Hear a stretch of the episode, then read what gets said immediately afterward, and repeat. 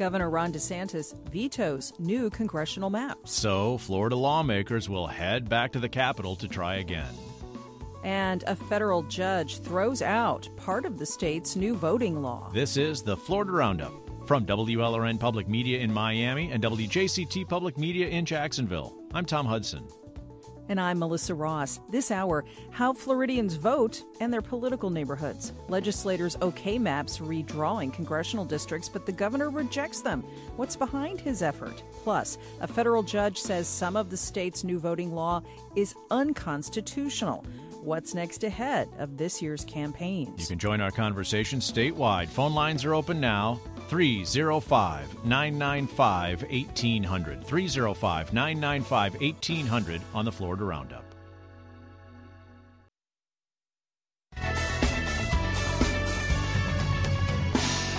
Welcome to the Florida Roundup here on Florida Public Radio. Thanks for supporting public broadcasting in your community. I'm Tom Hudson in Miami. And I'm Melissa Ross in Jacksonville. Well, a federal judge has thrown out part of Florida's controversial new voting law, saying it discriminates against black voters. And lawmakers are going back into special session this month on the order of the governor over the state's political lines. Now, later in the hour, we'll look at that judge's ruling and what it means for voting in this state. But first, we're going to tackle Governor Ron DeSantis, who followed through this week with his threat and vetoed two different uh, redistricting maps that were created by state uh, legislators. The maps kept in place a minority access district in North Florida. It's District 5, the seat held by Democrat Al Lawson. Another seat that's now caught up in the matter is one held in Central Florida by Representative Val Demings. Now, state lawmakers say the new boundaries they tried to draw comply with the Florida Constitution. It says political districts cannot be drawn to favor any party or to deny minorities equal opportunity to elect their representatives. But DeSantis argues both maps violate the U.S. Constitution. In their, I guess, understandable zeal to try to uh, to try to comply with what they believe the Florida Constitution was required, they forgot to make sure what they were doing complied with the 14th Amendment of the U.S. Constitution. Now, the 14th Amendment includes the Equal Protection Clause. Congressman Lawson, whose 5th congressional district would be redrawn, says it's, quote, absurd for the governor to cite a post Civil War amendment aimed at addressing racial disparities. State lawmakers now must return to Tallahassee for a four day special session. It begins April 19th. The focus will be on where to put political lines on the Florida map. So, what's at stake with these new boundaries? How will this affect the balance of power? How will districts with sizable minor- minority populations fare in this process?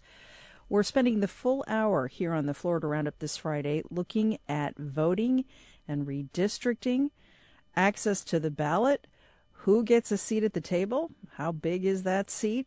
We want to hear from you from all over the state. Give us a call, 305 995 1800, or tweet us at Florida Roundup. We'll begin with State Representative Kelly Skidmore, the ranking Democratic member of the Congressional Redistricting Subcommittee in the Florida State House. Representative Skidmore, welcome to Florida Public Radio. Thanks for your time today. Thank you very much for having me. It's do a pleasure you, to be here. Do you believe the maps sent to the governor violate the U.S. Constitution? No, uh, I do not. I think that um, we had a very unusual redistricting process this decade, more unusual than um, a redistricting process would would typically be, uh, due to the um, interjection of the governor. Mm-hmm. So the fact that we sent two competing maps, I, I think, was problematic. However, if you take them each individually, I don't personally um, believe they they uh, violate the U.S. or Florida Constitution. Uh, both constitutions in play here because of the Fair Districts Amendment to the Florida State Constitution passed by state uh, voters uh, uh, many years ago. It requires that political districts uh, be compact and contiguous, not favor a political party, and should not shrink the ability of minorities to elect members to Congress. Uh, the governor seems to kind of find these two things in conflict the Fair Districts Amendment in Florida, as well as the 14th Amendment in the U.S. Constitution. Can the, the Fair Districts requirement in the state be accomplished and also follow the Equal Protection Clause under the U.S. Constitution? Certainly, it has in the past, and it will continue to be able to do so. Um, one man's opinion doesn't um, necessarily dictate uh, whether or not that passes the test. So there is a difference of opinion. Um, and ultimately, if it must go to the court, the court will decide. There are lawsuits that are filed. So ultimately, that may happen regardless. Uh, what happens if the legislature and the governor can't agree? Usually, those court tests come after a governor's signature on political boundaries, and then uh, advocacy groups challenge those maps. But in this case, you may not get a map with the governor's signature to challenge. Correct. And in that case, it is the court's obligation to draw the maps. So that is that's the process. Um, mm-hmm. if the legislature uh, were not able to pass maps um, that the court approved, ultimately the court could draw those maps as well, even if the, legislature and governor agreed. Um, so just through that protest right. process, through those law that lawsuit pro- uh, process, the courts could ultimately say, "You guys can't get it right. We're going to do it." We're speaking with uh, Democratic Representative Kelly Skidmore. Uh, she is the ranking Democratic member of the Congressional Redistricting Subcommittee in the Florida House. Uh, she and all the Florida lawmakers will be going back to Tallahassee later on this month to uh, take another shot at drawing congressional boundaries in the state of Florida as the governor rejected the maps that were sent to him. Uh, he vetoed them this week. We'd like to hear from you. 305 995 1800. 305 995 1800 uh, how political boundaries are drawn in Florida can have consequences in the U.S. House of Representatives with thin uh, differences between Republican and Democratic control. Uh, Representative, the legislature was trying to create some maps that would survive a court challenge, I presume. Uh, lawsuits have already been filed in federal and state courts asking judges to take over this process. Uh, uh, will do you think lawmakers ultimately deliver a map in uh, late April that the governor can sign? That the governor wants to sign? So, um, as I mentioned at the at the top of the conversation, this has been a very unusual process with um, the governor, in my opinion, interfering uh, from the beginning. So the legislature is charged with uh, this constitutional requirement. We had two constitutional requirements this year as opposed to any other year when yeah. we typically just have the one budget. Right. So this was our constitutional requirement to redraw the districts for the legislature and for Congress.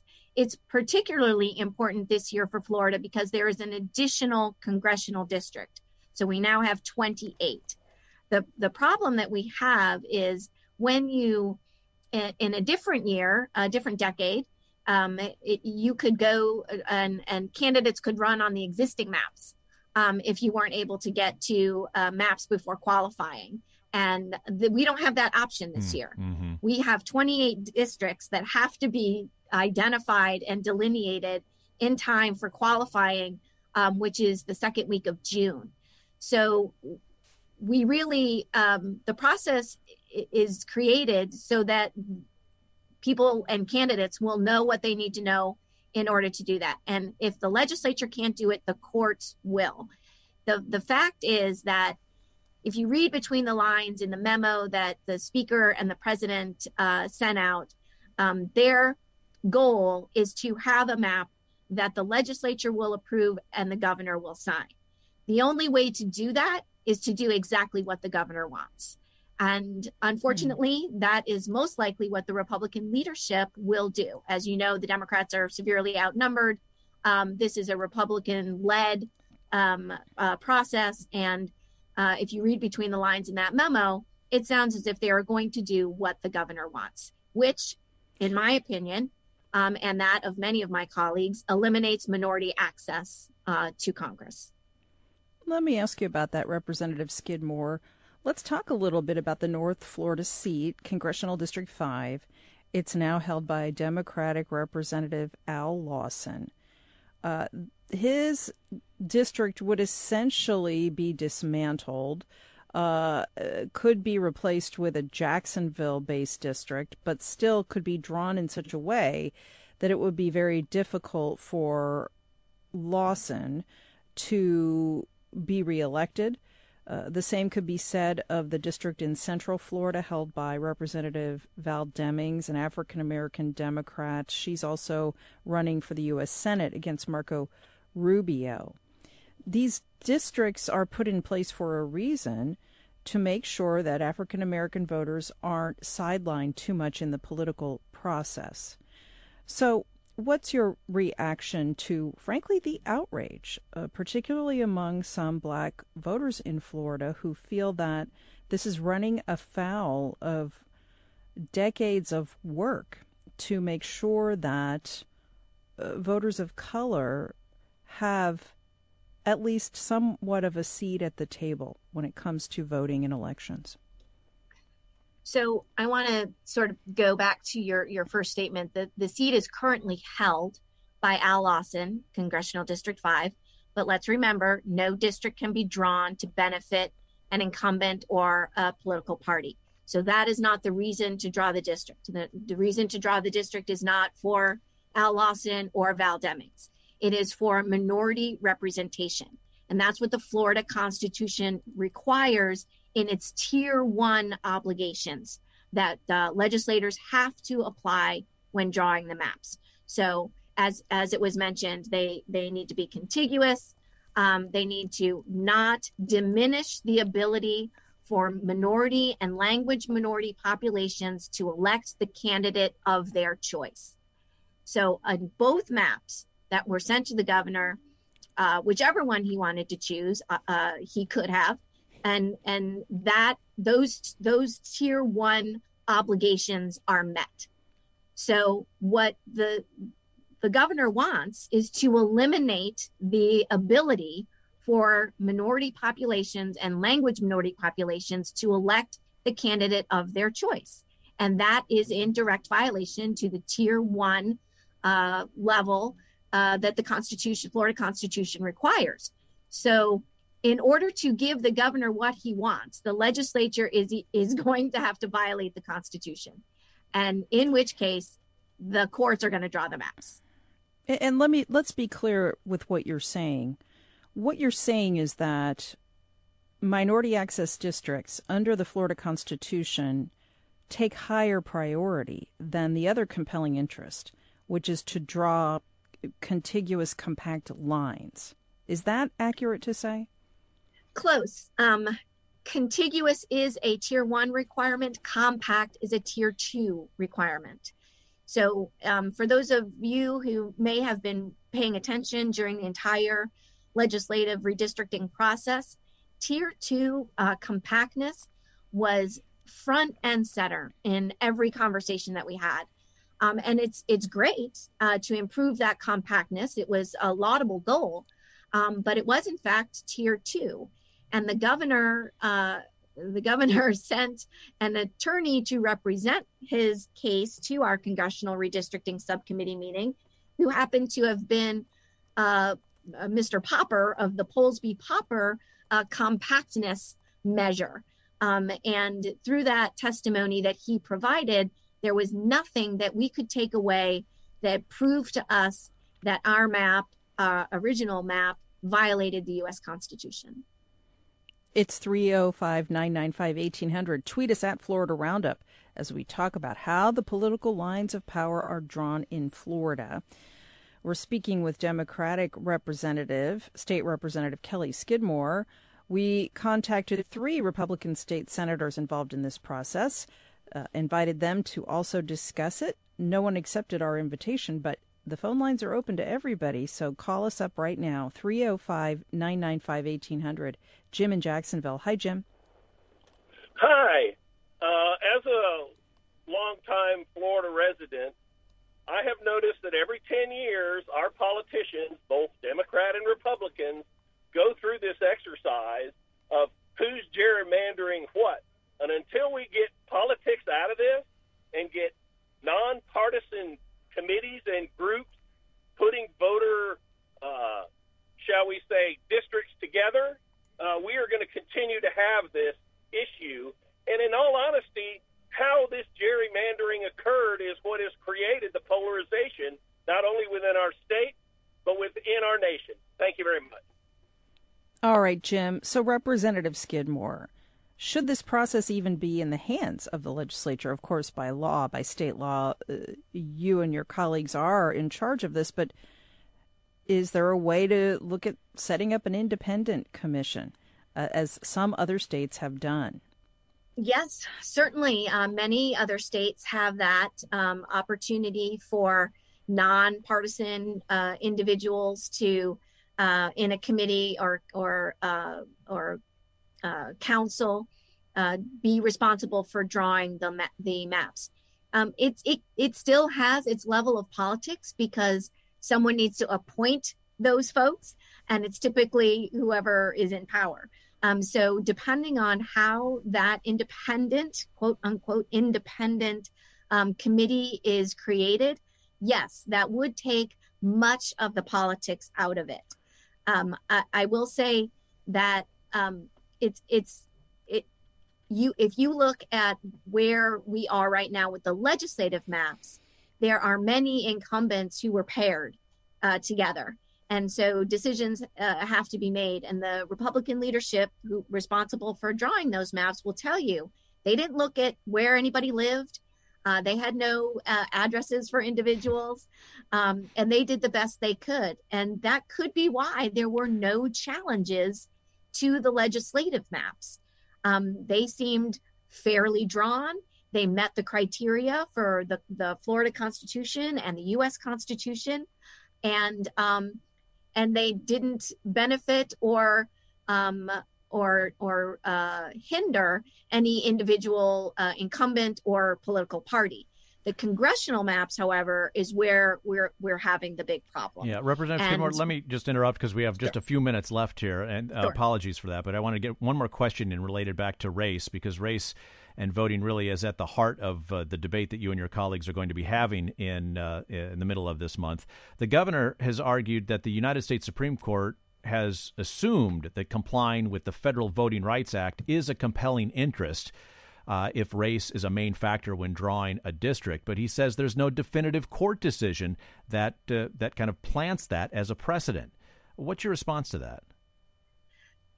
The fact that the existing Congressional District 5 was drawn by the courts should be de facto supported by the court. By the Supreme Court, you're saying, by the United States by the Supreme US, Court. By the Florida Supreme Court. The governor also says that the legislature didn't provide a compelling interest when drawing uh, the maps that he was given after this legislative session if race was a main factor. Uh, do you agree that there was no compelling interest? Did the legislature come up short? I'm not. I. I'm not sure I understand the question. To be honest, I apologize. So, um, so the governor wrote, wrote a memo in February uh, projecting the fact that he was going to reject these maps, and in that memo from one of his uh, uh, general counsel, one of his lawyers, uh, the argument was that the legislature was not providing a compelling interest uh, if race is a main factor redrawing a district. I, I don't I don't agree. Um, the the maps that that were drawn by the Senate and the House, and then that's the process. The mm-hmm. House draws the House maps, Senate draws the Senate maps, and then each chamber draws congressional maps. We come together in a conference, and and we we hammer out the details. The the legislature acquiesced to enormous political pressure and bullying by the governor to create this two map process that befuddled everyone and muddied the entire process. So if anyone is to blame for the the mess that we find ourselves in, it is Governor DeSantis.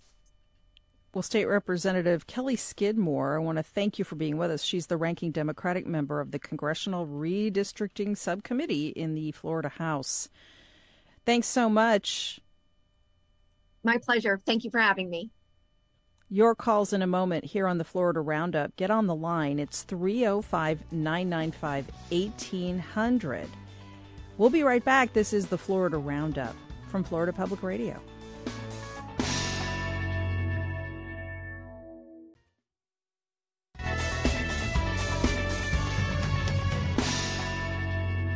Welcome back to the Florida Roundup. Thanks for listening.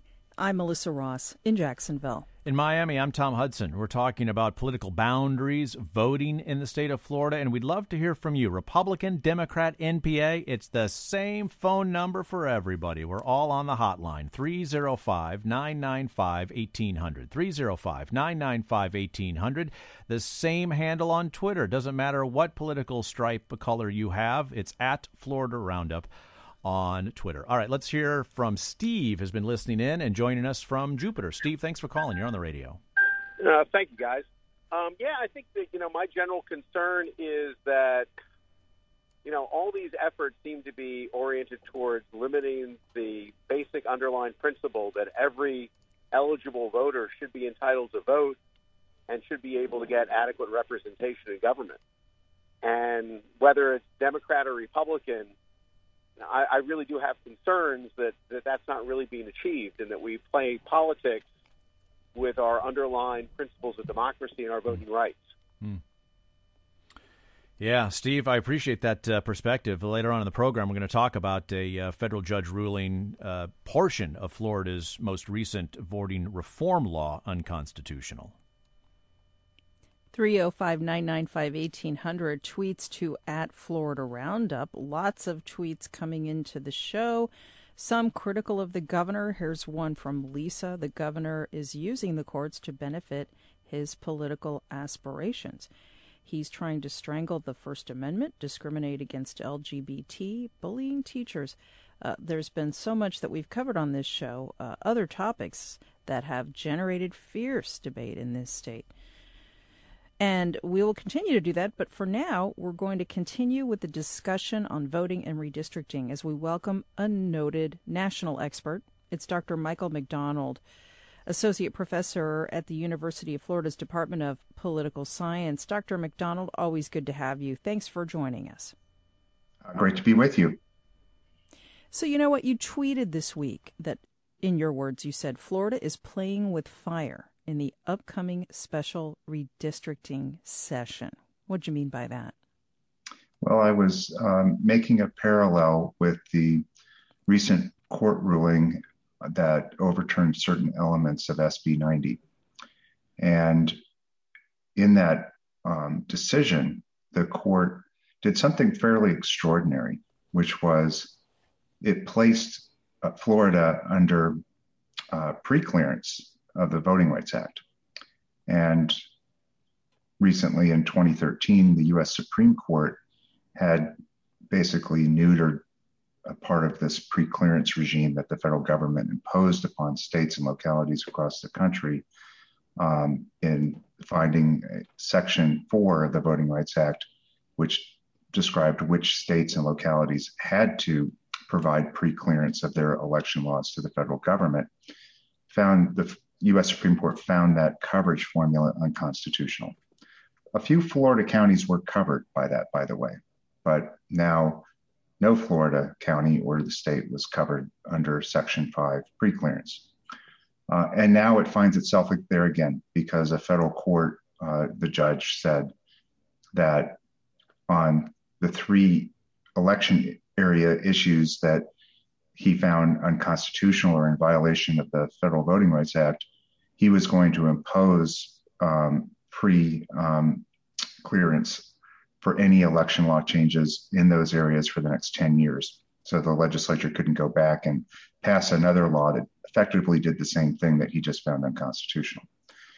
And what, what makes this elevates the stakes for what happens in redistricting because um, the determination for the sort of preclearance regime that the court imposed, which is permissible in the Voting Rights Act. Courts can do this. It's just extraordinary when they do it. There's been maybe 48 times in the history of the Voting Rights Act that this has actually taken place. Um, one of those uh, bits of evidence that courts look at is what happens in other election laws. And so now, if the legislature does anything in a way that's um, could be in violation of the Voting Rights Act with respect to the congressional redistricting, um, the fact that the um, federal court just found intentional racial discrimination in the voting laws will be a factor that could play into any sort of federal action that may happen uh, with the congressional redistricting.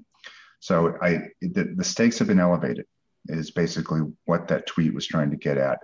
And the um, complexities of race and the federal law um, have been elevated in the discussions of what's going to happen here uh, with the congressional redistricting. Hmm.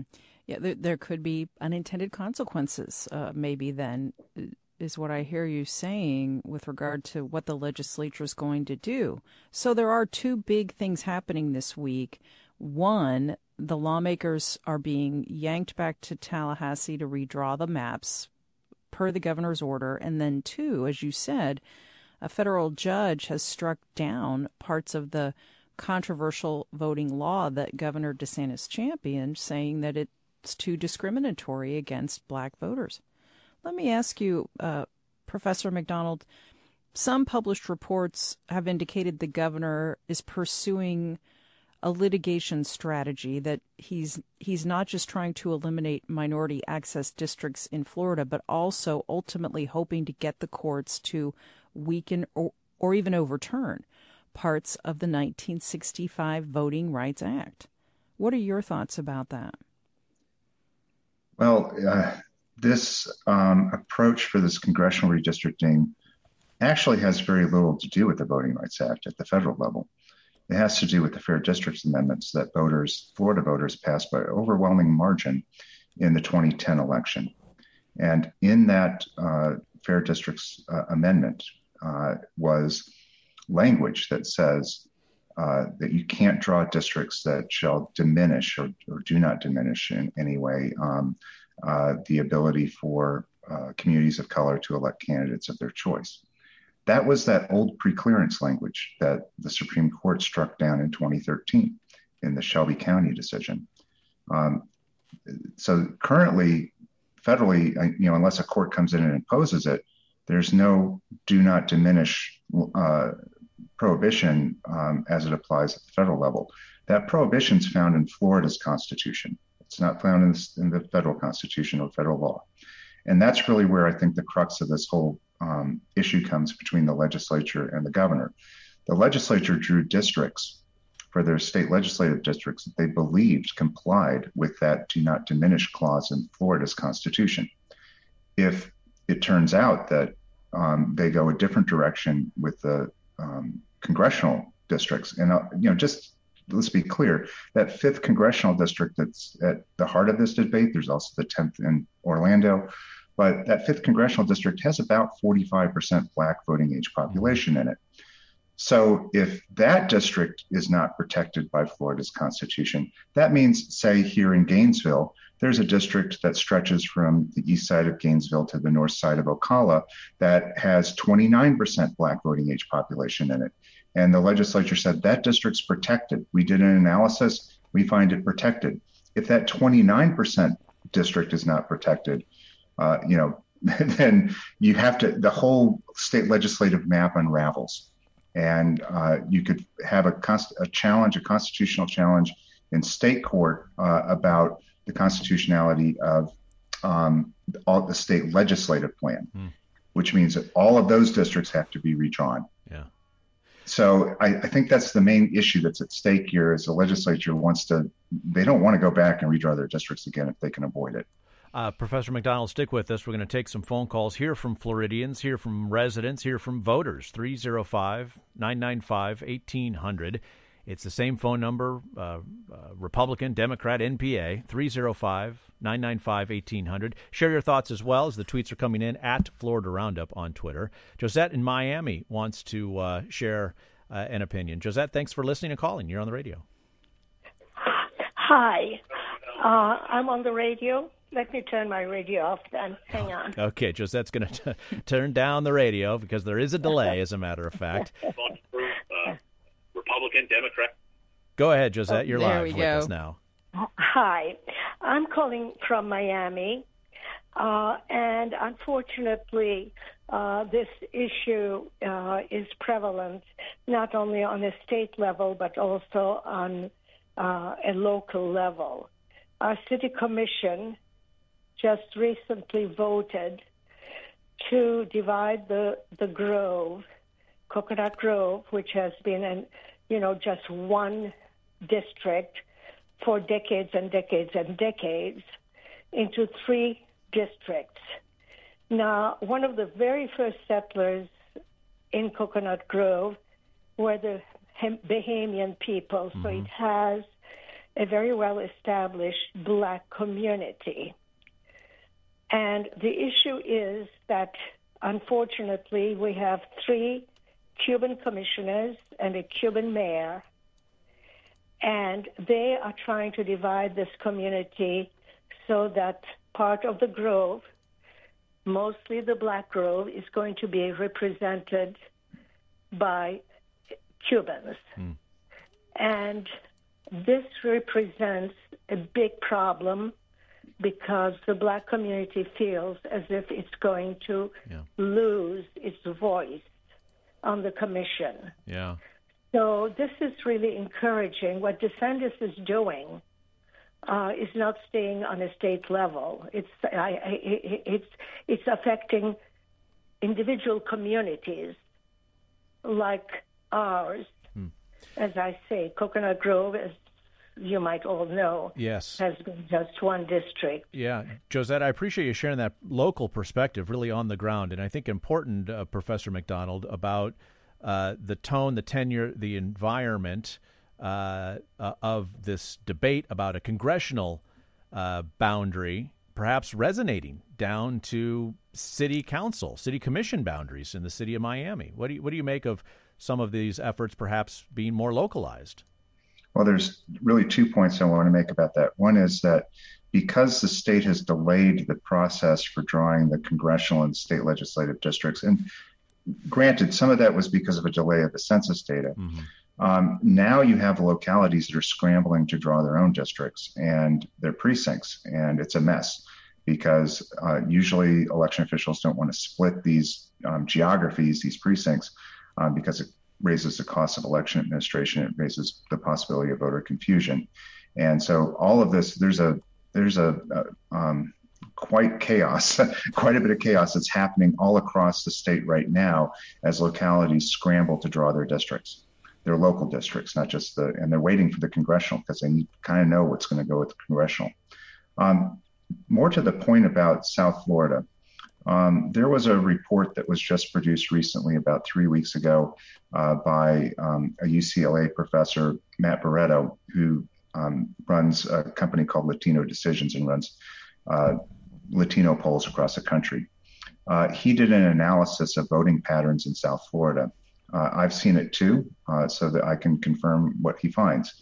And that's that the Cuban American population in uh, Miami Dade in South Florida is, you know, very strongly Republican. That's not a surprise. I think most people know that. Right. But surrounding those communities are non-Cuban American uh, Hispanics. They're from, uh, you know, South America. They're from Central America. Um, and, you know, Miami and, and that area down there is is a um, melting pot of all different nationalities uh, from the southern hemisphere.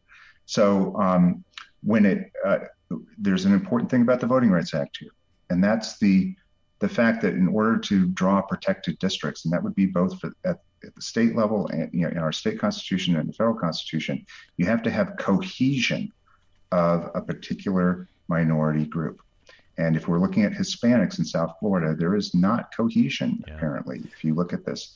And that could have ramifications on the legality of the congressional and state legislative districts that have been drawn in South Florida and even those local districts as well. Professor McDonald, let me remind folks that you are listening to the Florida Roundup here on Florida Public Radio. And lots of calls coming into the show. Inez in Biscayne Park is with us now. Hey, Inez, go ahead. Uh, yes, hi. Uh, uh, what I what I have noticed is um, that there are other states who that uh, actually have uh, committees or um, independent committees that do the redistricting. And that's right. It's badly and it's badly needed. And, and yeah, and do we do we need that here? Michael McDonald, that question comes up a lot. What do you think? And would that even fees be politically possible to get done here in Florida to get an independent body to do this work? Yeah, so uh, you know, I'm very close to this issue. I just came back from Ohio, where under uh, court order, uh, myself and another map maker were uh, ordered to draw state legislative districts for the state of Ohio. Uh, we'll see how that all ends up in court. And the problem there is that they have a, a quote unquote independent, but it's really stacked with partisans uh, commission. And it um, voted along partisan lines to uh, adopt maps that were not constitutional. So if you're literally looking at an independent comp, uh, commission, you'd have to look at places like California or Arizona, where they have prohibitions on who can serve on these commissions and a partisan balance and supermajorities and sunshine and lots of things uh, in order to get what you want in terms of having a, a as nonpartisan a process as possible, understanding that this is a very political process. How can you do it in Florida? Well, originally the reformers in um, Florida wanted to do that. They wanted to have a commission and they wanted to have criteria and it turns out those are in separate sections of Florida's constitution. And so when they tried to put a ballot initiative on the ballot back in the 2000s, um, they failed because the Supreme Court said that's violation of the single subject rule. So you'd have to do another ballot initiative to get an independent commission. And that's very expensive. It's very costly. It may be what comes out of this whole process is people say, we tried to let the politicians uh, adhere to certain principles and they didn't follow it. And so now we just have to do this as an independent way rather than um, uh, letting them have control of the process. One more question for, for you. Kathy on Twitter says, why can't an algorithm be created to draw the lines and take the politicians out of it, letting artificial intelligence do the job? Well, I've actually written on this as well and um, wrote one of the first open source automated redistricting algorithms. And uh, they don't work very well.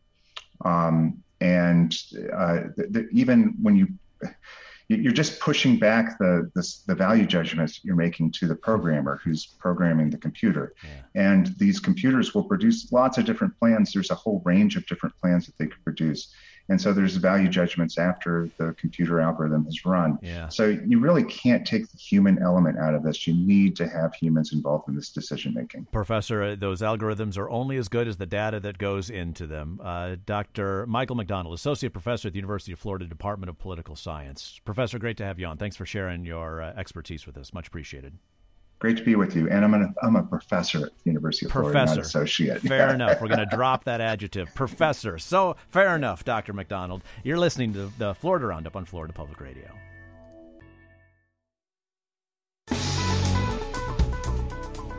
Welcome back to the Florida Roundup here on Florida Public Radio. I'm Tom Hudson in Miami. And I'm Melissa Ross in Jacksonville. A federal judge has struck down portions of a Florida election law passed last year saying in a ruling Thursday that the law uses subtle tactics to suppress the black vote. Now, the law tightened rules on mail in ballots, drop boxes, and other popular election methods, especially in the pandemic. Changes that made it more difficult for black voters who overall are mo- more socioeconomically disadvantaged than white voters. This was the ruling from U.S. District Judge Mark Walker. Florida's Republican led legislature joined several others around the country in passing election reforms after Republican President Donald Trump made unfounded claims that the 2020 election was stolen from him. Democrats have called many of these reforms a partisan attempt to keep some voters from the ballot box. Governor Ron DeSantis, who made the election bill a priority during the legislative session, said the state will appeal Walker's decision. So, what does all this mean as you prepare to go to the polls this summer and fall? We've got big elections locally, statewide here in the state of Florida coming up. 305 995 1800 to share your experiences, your questions. What do you have about the voting process coming up here uh, this year? 305 995 1800 or at Florida Roundup on Twitter.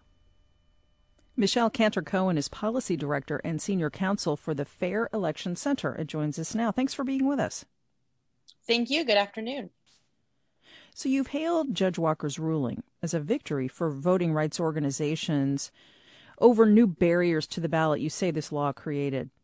If the law had been implemented, if it hadn't been stayed, tossed out by the judge, how do you think it would have impacted the process of voting here in Florida?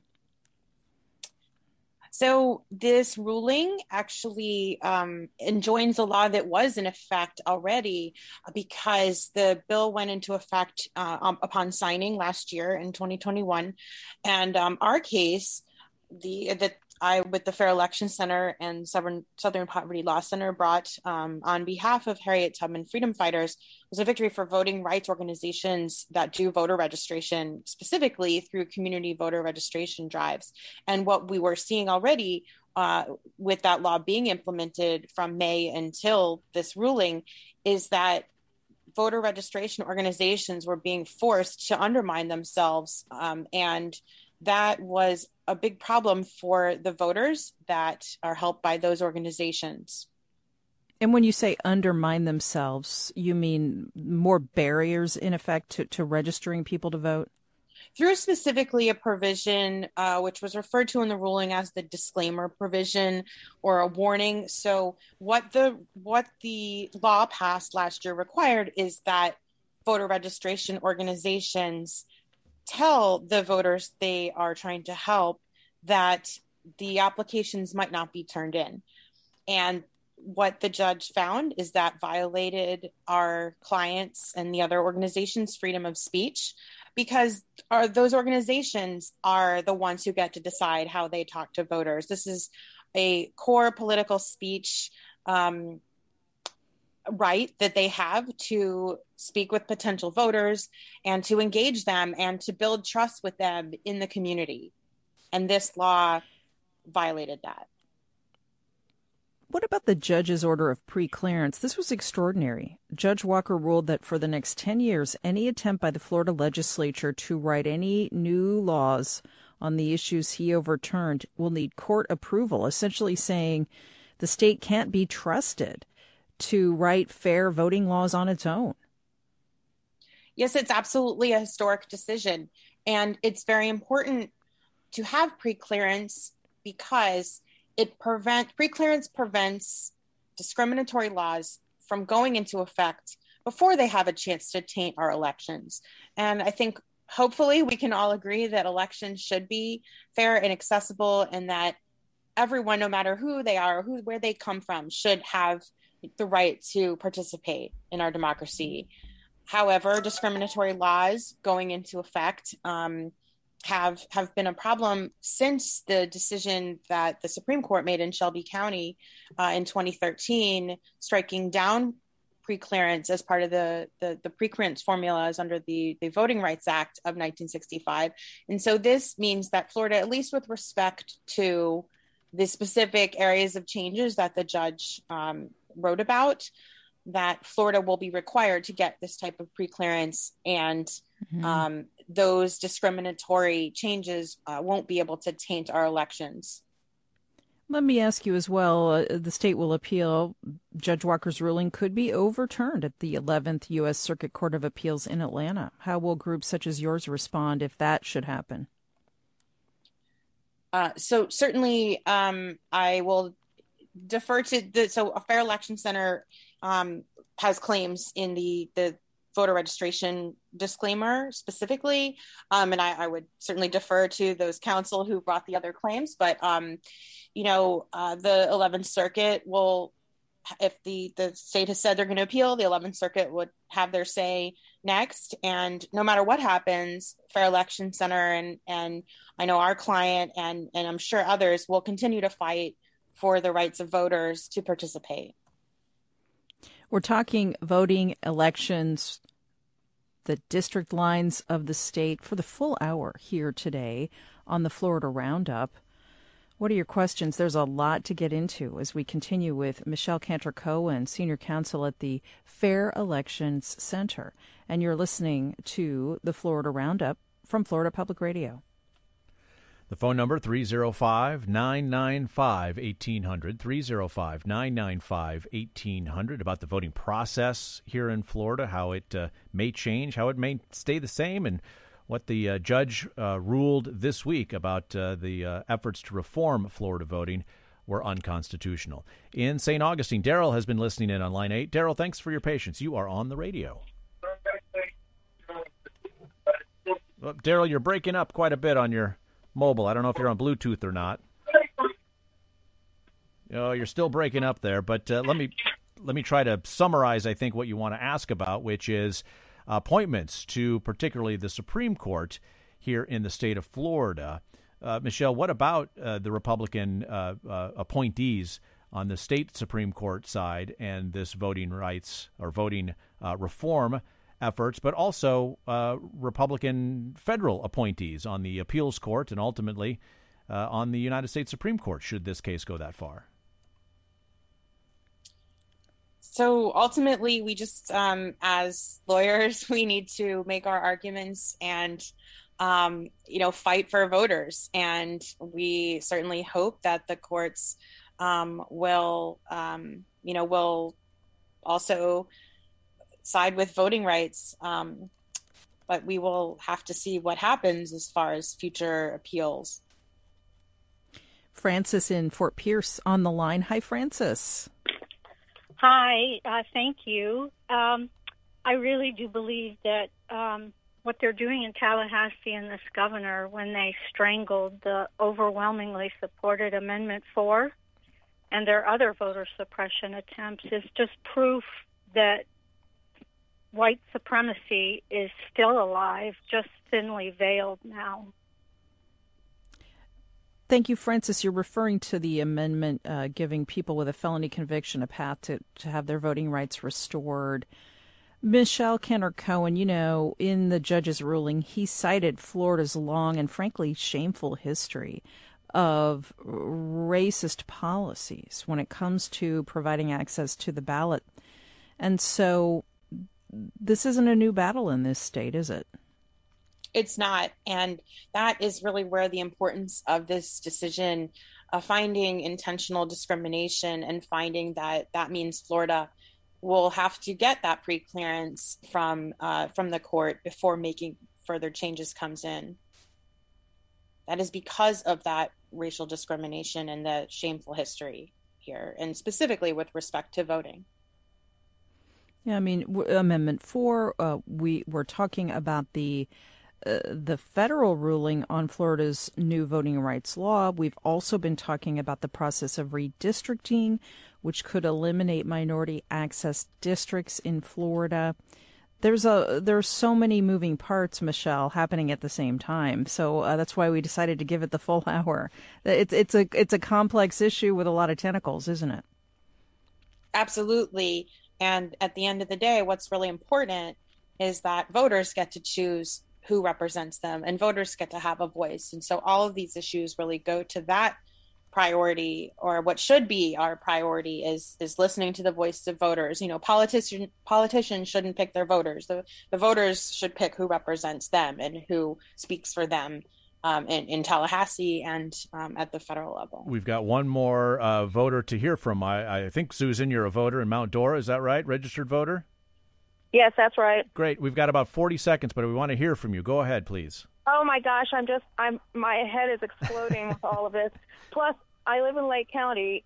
This is the county of the most infamous sheriff probably in Florida's history, mm. Willis McCall, who was accused and I don't I actually suddenly don't remember if he was ever convicted of killing innocent black men for false accusations of murder. This is the story that the Gilbert King books was about, Willis McCall. So a few decades later, the head of our county commission here has a husband, a doctor, who put a sign on his door saying anybody who's voting for Obama dare not come in here. So it's kind of like the the people who who have populated Florida for a long time are lacking conscience how do you instill conscience in a population?